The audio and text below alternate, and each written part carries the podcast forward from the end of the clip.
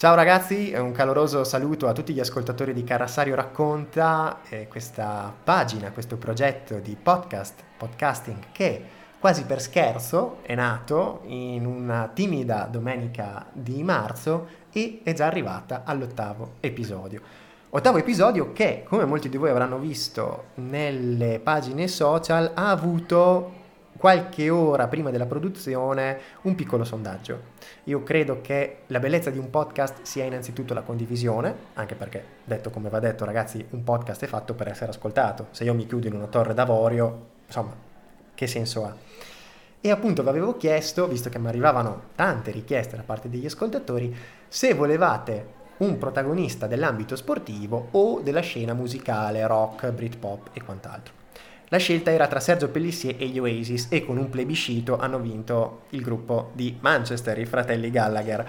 E chiedo agli sportivi di portare pazienza, nelle prossime settimane farò qualcosa, ma insomma bisogna rispettare il voto democratico una percentuale altissima appunto votato per Oasis, quindi oggi vi parlerò di questi turbolenti ragazzotti di Manchester che sono stati definiti da tanti addetti ai lavori come la band che dopo i Beatles ha saputo maggiormente sfruttare l'onda commerciale dei loro successi, ma sono anche molto altro, sono stati anche un manifesto generazionale per tante categorie di ragazzi, per ampie fette di generazione degli anni 90 e credo che quasi tutti ce li siamo andati ad ascoltare, soprattutto nel periodo adolescenziale, quando si è un po' più turbolenti, un po' più meditabondi. E poi a dire la verità, ormai la nostra è un'adolescenza perenne perché è sempre un mondo sempre più pazzo, quindi insomma diventa anche difficile confrontarsi con esso. Ma torniamo agli Oasis.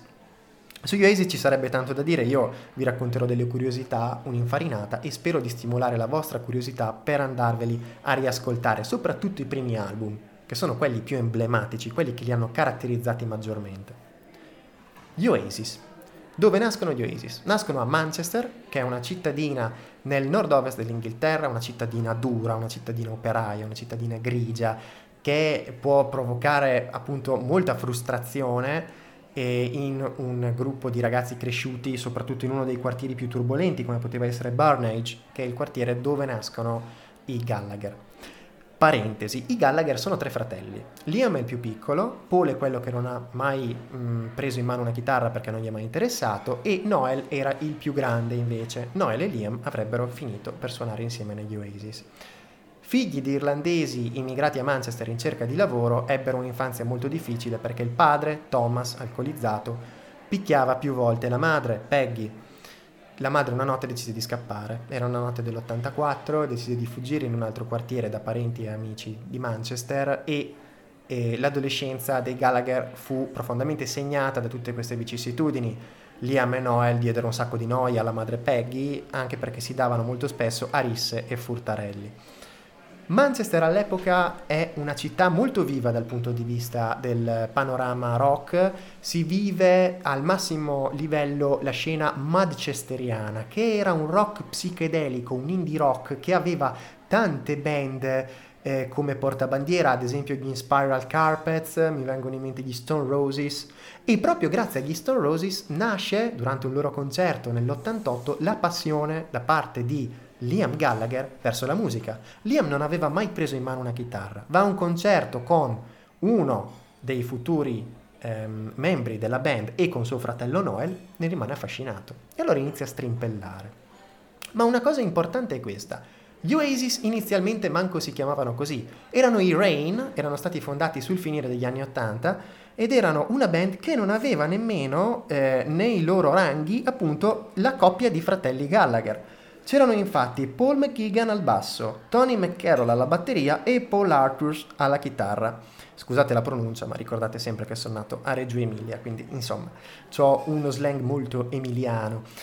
E questi tre ragazzotti avevano però bisogno di un frontman, qualcuno che desse il là a ogni canzone, una buona voce e magari un po' di fantasia nello scrivere i testi avevano litigato con quello che era in precedenza il frontman e pensarono subito a eh, Liam Gallagher, il più piccolino appunto dei, dei Gallagher, per poterlo mettere a cantare.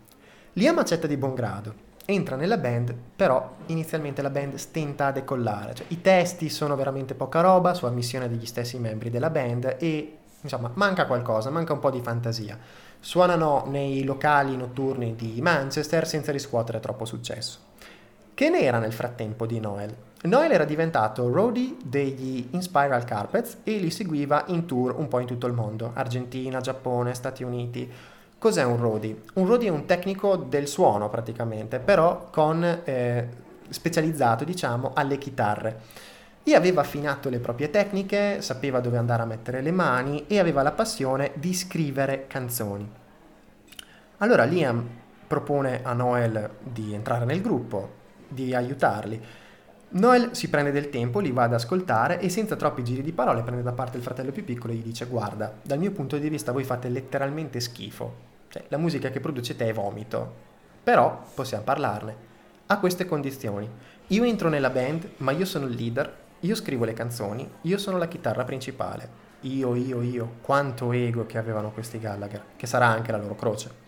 Liam è messo un po' alle strette, sa che hanno bisogno di decollare, altrimenti il progetto non andrà da nessuna parte e accetta.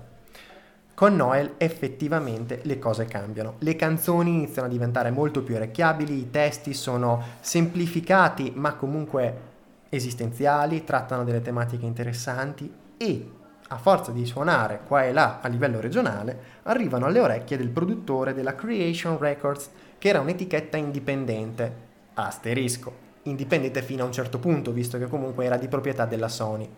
Diciamo che la Sony dava carta bianca per scritturare un po' tutti in cerca di successo. Allora cosa succede? Chiede una demo dopo averli sentiti suonare. In quattro giorni è talmente colpito il produttore che decide di fargli firmare subito un contratto discografico e gli Oasis svoltano. I primi anni sono pieni di demo, di, di, di mm, arrangiamenti, di sperimentazioni, fino a che quando vanno a suonare fuori porta, ossia fino a Glasgow, riescono ad avere successo proprio sulla scena nazionale.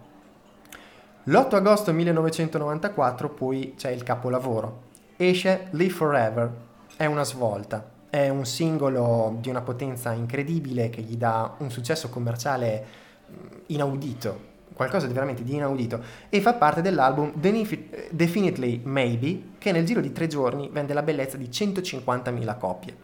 Da lì nasce eh, il mito degli Oasis e possono cominciare a lavorare meglio, più in sintonia e anche con, come si può dire, un, uh, hmm, sì, maggiore fiducia in se stessi, diciamo.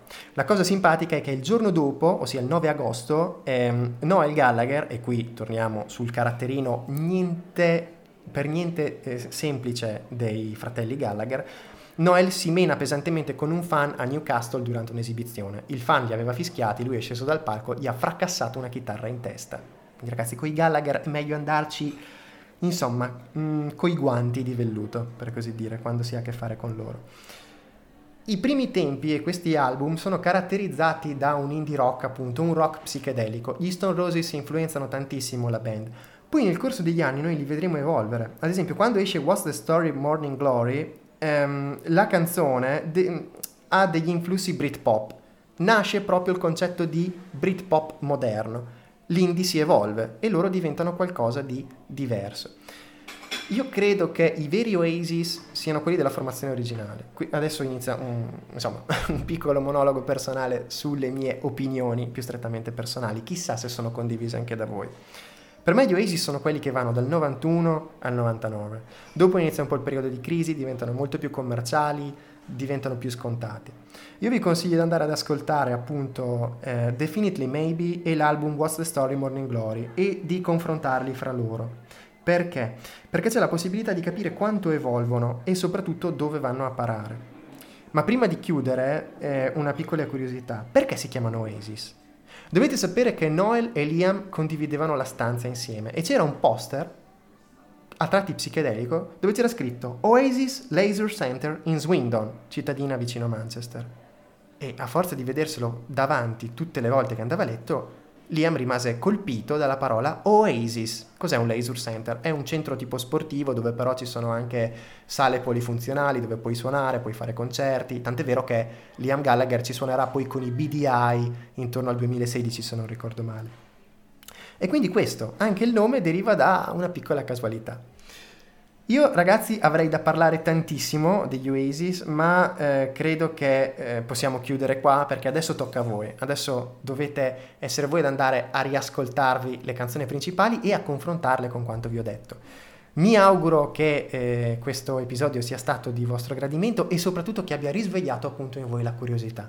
Noi ci aggiorniamo a domenica prossima, per ogni informazione o news seguite le pagine Carassario Racconta su Instagram o Facebook e io vi saluto augurandovi buon ascolto. Ciao ragazzi, qui il vostro Carassario, un grande abbraccio.